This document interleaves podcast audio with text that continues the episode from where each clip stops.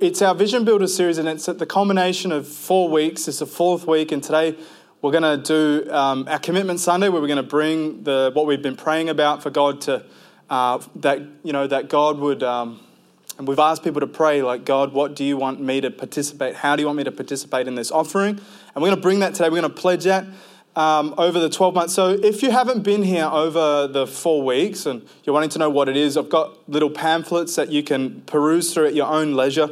And obviously, if this is the first time you're hearing about Vision Builders and you're, you're a part of this church and you want to be involved and you, you want to take some time, you can do that.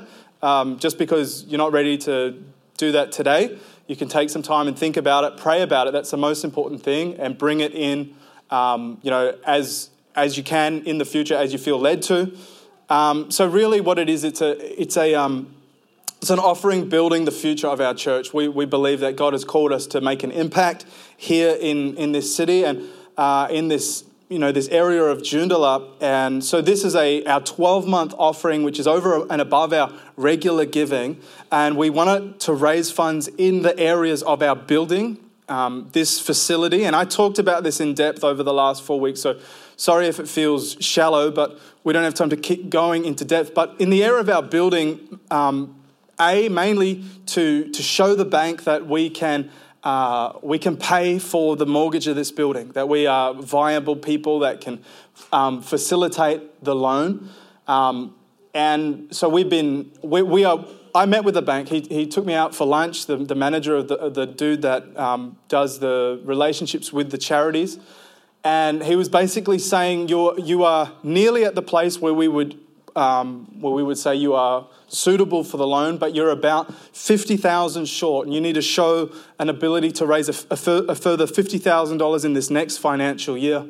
Uh, and, and as I was talking with some people and, and getting advice on that, um, God really put it in my heart that if we could raise it through this Vision Builders program, if we could raise about 30 grand for the building over this 12 months, that would go a long way to showing the bank that we can fulfill the loan. Because he said that we can take these pledges and use it as future forecast income. So that's getting really into the weeds of what we're going to use this for. Um, but so our giving is going to go towards that. We want to put a, a massive sign on the building um, to say C3 Church, Joondalup, to let people know that it's open. Uh, and we want to give into the areas of our kids' ministries and our youth ministries, establishing a strong youth ministry and, and strengthening what we do for our kids. So that is the heart of um, what we're believing for. I'm believing God for that around that 30 grand mark over this 12 months that we can raise as a church. Um, but I wanted today just focus again on being what is the, what is being a vision builder? What is the heart of that? And looking to Scripture and and going to God and asking Him to help us um, in that regard. So, if you're a visitor here today, again, I said um, this is just something we're doing as a, as a family, and we want to welcome you to be a part of it and not to feel awkward, but and not to feel obligated to take part. Um, it's just a great coincidence that you're here on this Sunday. But I pray God will bless you through the message as well. Um, so let's read. If you've got your Bibles, would you turn with me to First Chronicles chapter 28? First Chronicles chapter 28. Um, and we're going to read verses 1 and we're going to read all the way to uh, verses 10. So I'll just pull that up. And we're going to be looking at the life of David and how God had uh, given him a heart that was after God's own heart. And we can see in the life of David um, a heart of a vision builder, a heart of somebody that would be a part of building something bigger than themselves. So let's read um, chapter 28, verses 1 to 10. And it says, David summoned all the officials to Israel, to Jerusalem, the leaders of the tribes, the commanders of the army divisions, the other generals and captains, the overseers of the royal property and livestock, the palace officials, the mighty men, and all the other brave warriors in the kingdom, David rose to his feet and said, My brothers and my people, it was my desire to build a temple where the ark of the Lord's covenant, God's footstool, could rest permanently. And I made the necessary preparations for building it. But God said to me, You must not build a temple to honor my name, for you are a warrior and have shed much blood.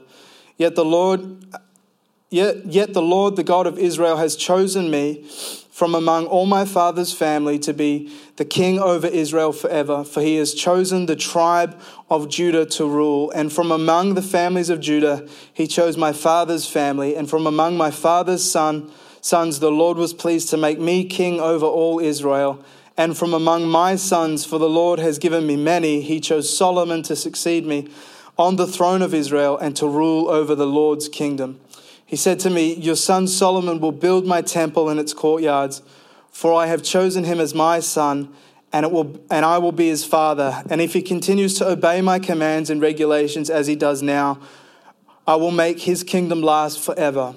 So now, with God as our witness, and in the sight of all Israel, the Lord's assembly, I give you this charge be careful to obey all the commands of the Lord your God, so that you may continue to possess this good land and leave it to your children as a permanent inheritance.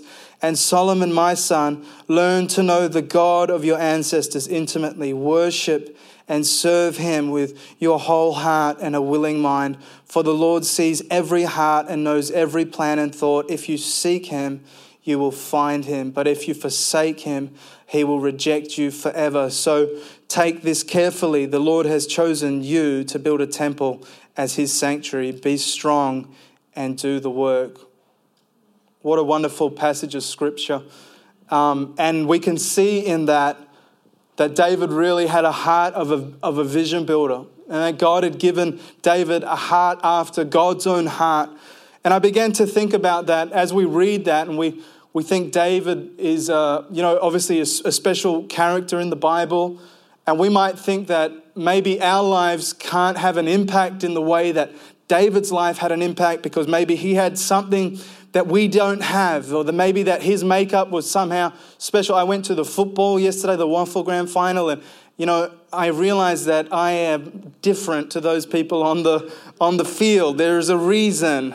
There that I am not there and, and I am here. And but there, sometimes we can think like that in spirituality and in Christianity, that maybe there are some super Christians that have it all together, and those are the ones that God wants to use. But I just want to talk to that core issue of the heart. Being a man or a woman after God's own heart, that what we see in David's life, that God had given him a heart that was after him, is actually an invitation and a foreshadowing of what God wanted to do in every heart through Jesus. Are you with me? So when Jesus came and Jesus brought a new way of approaching God and a new connection to the Father, it was actually prophesied about Jesus, the, the, the impact that Jesus would have. In Ezekiel 36, it says, Then I will sprinkle clean water on you, and you will be clean. Your filth will be washed away, and you will no longer worship idols. And I will give you a new heart and I will put a new spirit in you, and I will take out your stony, stubborn heart and give you a tender, responsive heart. And I will put my spirit in you so that you will follow my decrees and be careful to obey my regulations. Can I just say something a little controversial? That David, under an old covenant and an old understanding of what relationship of, with, of God was like, us now with Jesus and in a new covenant have been renewed into a place that David didn't have access to in his life. We've been given a renewed heart through Jesus. So, so guess what? You're not missing anything in your life. Your spiritual makeup isn't deficit in anything. God has given you a transformation in your heart so that you can worship Him so that you can be a person after God's own heart. So, to be a heart of a builder is to, to really have a heart after God, is to have a heart that would worship God. And, and we need to be people in our life that say the priority in our life is to, to worship God, is to seek the Lord while he may be found. And he actually tells his son Solomon that that is the most important thing that he could do approaching this big task that God had called him to do is to be a seeker of the presence of God. In verses uh, of in verses 9 of what we just read in chapter 28 and Solomon my son learn to know the God of your ancestors intimately worship and serve him with your whole heart and a willing mind, for the Lord sees every heart and knows every plan and thought. If you seek him, you will find him. But if you forsake him, he will reject you forever. So take this seriously. The Lord has chosen you to build a temple as his sanctuary. Be strong and do the work. There is power in our worship. As you worship God, as you submit and surrender to God, there is a power that comes into your life more than you could get by planning what you need to do with your life or having the perfect um, financial setup or, or having maybe that they used to, back in the day, they used, I don't know who was encouraging it, but they would say, write down your ideal partner and the 10 points. And, and you know, I want to, you know, you know, I'm, I'm, sure Sam was like, you know, tall, dark, and handsome, and uh, I'm just being so silly now. But we can have all these plans, but God's way is so much better than our planning. So, the best position you could be in your life as, you, as you're looking to build vision and to see what God would do is to say, God, I surrender.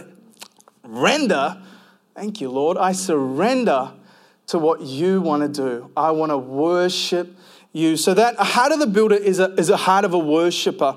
And we see that in the life of David. He was a worshiper. He was somebody that sought God and he encouraged Solomon to seek God. But I, I love this point that David realized that what he was trying to build was not his own building. It was something for God. It was God's building.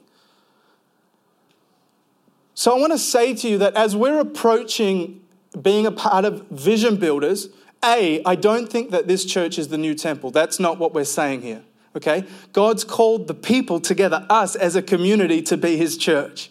And so wherever we are, there his church is. But as a community, we have identified that we want to keep and, and possess land and we want to have a building that, that can be open to the community and we're not shy about it. We want to we want to take ground for the kingdom. So we're not saying this is a new temple and that's not why I'm saying this, but what I'm saying is we can see as as as David is wanting to build something for God, we can see a heart of a builder. And you could apply those principles in your life and as you approach this, this building project and this vision builders thing, that you can see that a heart of a builder, there is something about it that, that God wants to get into your world. And what I want you to realize is that the work is God's. We talked about over the last number of weeks that God gives vision for your life. You don't have to drum up a vision for your life. You don't have to drum up a plan for your life. God wants to give you His vision for your life. He has a plan for your life, a plan better than you could imagine, a plan more fulfilling than you could imagine. And, and we are called to be in that place where we can say, God, I just want to surrender to what you want to do. And that, man, trying to fight it and trying to do it on your own because when you're operating in your own strength, all you have is your own strength. But when you're operating in the, the plan and the favor of God, you're building as God is building and you're moving as God is moving. So there's something about momentum in your life and grace that comes in your life. I was saying to Sam the other day, I feel like I'm floating sometimes because I feel like God is leading me. And I want you to feel that as you realize that I'm you're building not your own life, you are building God's vision in your life. You're going to begin to see the grace that comes with that. When you say, I want to build something for God, David said, I want to build something for God. And I, I want to say, let, us get that heart of a, of a builder in our life saying, I want my life to mean more than just making a house for myself, making a name for myself. Lord, would my name be nothing and your name be glorified? Would your name be honored? So David realized that, that it is God's building. It, and God takes ownership of it. See how God, as we're just reflecting back on what we read, David said, I was chosen from my father's house, from a, from a tribe, and then it was then it was my father's tribe. And out of all his all my brothers, I was chosen. And then from all my sons, Solomon was chosen. And if you begin to look at that, you see that God is intimately involved in the vision and the building of a temple because he is involved in his work. So, what I'm saying to you is, you're not building on your own if you're building the thing that God has called you to build. God is actively involved in calling you and equipping you and, and, and, training you and positioning you. You're not alone, baby. God's with you as you build. God's with you as you build. So it's His work. And get, and get this so it's God's work, and we are called to work alongside Him. We are, God is the builder, and we are called to build alongside Him. Just because God is building doesn't mean that we do nothing. We are positioned to work with His uh, authority and with His, his empowerment. And, and David knew the importance of what, what was being built. And I love the, the scripture in Matthew where, where Jesus says, I will build my church. I will build my church. Jesus takes ownership of what's being built. And, and, and, and God takes ownership of what's being built in your life because he knows that there is an importance of the church.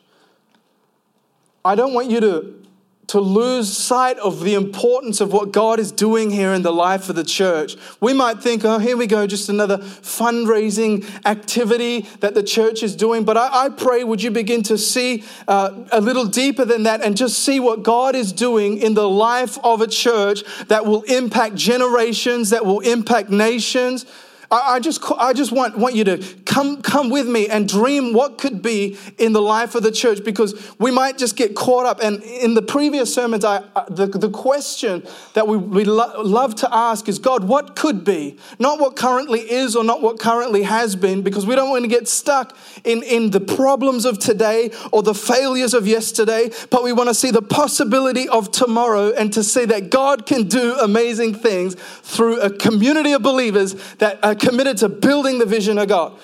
Woo. So we, we need to see the importance of what, what God is building in this place. And I love that David didn't say all of this and say, well, uh, go at it and just watch from the side. David leads by example. A heart of a builder that wants to build vision is somebody that, say, that says, I am going to lead by example. I'm not going to expect people to do that which I would not do. And so we're going to get this from the next chapter. So, chapter 28 is where we just read. And now I want you to come with me to chapter 29, verses 1. Chapter 29 of First Chronicles, verses 1. It says, Then King David turned to the entire assembly and said, My son Solomon, whom God has clearly chosen as the next king of Israel, is still young and inexperienced. The work ahead of him is enormous, for the temple he will build is not for mere mortals, it is for the Lord God himself. Using every resource at my command, I have gathered as much as I could for building the temple of my God. Now there is enough gold, silver, bronze, iron, and wood as well as great quantities of onyx, other precious stones, costly jewels, and all kinds of the fine stone and marble. And now, because of my devotion to the temple of my God, I am giving all my own private treasuries of gold and silver to help in the construction. This is in addition to the building materials I have already collected for his holy temple. I am donating more than 112 tons of gold from Ophir and 262 tons of refined silver to be used for overlaying the walls of the buildings and for the other gold and silver work to be done by craftsmen. Now then, will you follow my example and give offerings to the Lord today? Then the family leaders, the leaders of the tribes of Israel, the generals and the captains of the army, and the king's administrative officers all gave willingly for the construction of the temple of God, and they gave about 188 tons of gold, 10,000 gold coins, 375 tons of silver, 675 tons of bronze, and were, and were deposited in the treasury of the house of the Lord under the care of Jeiel, a descendant of Gershon. And the people rejoiced over the offering, for they had given freely and wholeheartedly to the Lord, and King David was filled with joy. I I began to see as David led by example the powerful uh, message that a life of example can bring to those around you. And obviously, um, as, as pastor of this church, I am taking part in this offering. This is not something I'm expecting us to do, and I'm not equating myself to David in this story. But as we see David leading by example, all the nation was watching him, and, and they were following his example. And his son was watching him. And I, I believe these chapters are a wonderful couple of chapters you can draw about fatherhood and motherhood and the, the power of influencing the next generation. And it's done through example. It's done through being somebody that would lead the way by what you do rather than just what you say. David was an example of generosity. And I, I wonder in our life, as we, as we decide to lead from the front in every area of our life, who is watching your example in your world? Who is watching your example of what is um, important to you? Is it your family? Is it those around at work? Because a lot of the people at work say, What did you do on the weekend? And uh, I went to church. What's that? No, I went to church. Speak up, I can't hear you. Because sometimes we get a little, oh, why would you do that? But I want to just say to you that the power of your example can have a runoff effect on those around you. You don't even know how what an example your life can, can be just by living what, what you want to value, living those priorities that God has set in your life as you value the presence of God and as you value the power of prayer and, and, and a word of faith, that people are watching you and people are taking up. And, and I believe that people are going to find um, something through your testimony of how you live. A heart of a builder wants to lead by example. And, and obviously, a heart of a builder is somebody that has a generous heart. There is a cost to being a vision builder. And, and, and you, you've been counting the cost as you've been thinking about how you want to be a part of that and you've been seeing that it will, maybe you have to cancel a subscription or stop having so many coffees. I don't know what it is that it's going to, where it's going to cost you, but there will be a cost. And I, I feel there should be a cost as we want to bring an offering to the Lord um, because it's not to a man, it's not to a person. It's something that we want to devote to God. And I love in, in the scripture right there, it says, And the people gave willingly. And out of a willing heart, there was this joyfulness, there was this joy to be able to give financially into what God was building. And I love what David says. Let's come with me to verses uh, 10 of chapter 29. And it says, Then David praised the Lord in the presence of the whole assembly. O Lord, the God of our ancestor Israel, may you be praised forever and ever. Yours, O Lord, is the greatness, the power, the glory, the victory, and the majesty. Everything in the heavens and on earth is yours, O Lord, and this is your kingdom. We adore you as the one who is over all things. Wealth and honor come from you alone, for you rule over everything. Power and might are in your hand and at your discretion, people are made great and given strength. Oh, our God, we thank you and praise your glorious name. But who am I and who are my people that we could give anything to you? Everything we have has come from you, and we give you only what, we, what you first gave us. We are here for only a moment, visitors and strangers in the land as our ancestors were before us. Our days on earth are like passing like a shadow, gone too soon without a trace. O Lord our God, even this material we have gathered to build a temple to honor your holy name comes from you. It all belongs to you. I know, my God, that you examine our hearts and we rejoice when you find integrity there. You know, I have done all this with good motives and I have watched your people offer their gifts willingly and joyously. O Lord, the God of our ancestors, Abraham, Isaac, and Israel, may your people always want to obey you. See to it that their love for you never changes. Give my son Solomon the wholehearted desire to obey all your commands, laws, and decrees, and do everything necessary to build this temple for which I have made these preparations. Then David said to the whole assembly, Give praise to the Lord your God, and and the entire assembly praised the Lord, the God of their ancestors, and they bowed low and knelt before the Lord and the king. I love what David says there as we're getting ready to wrap this up and, and take up that, that offering and make our pledges and commitments to the Lord. I love at the end there, at verses uh, 20, he says, Give praise to the Lord. So, what we're going to do is we're going to put on a worship song, and I want to just encourage you take some time to uh, worship God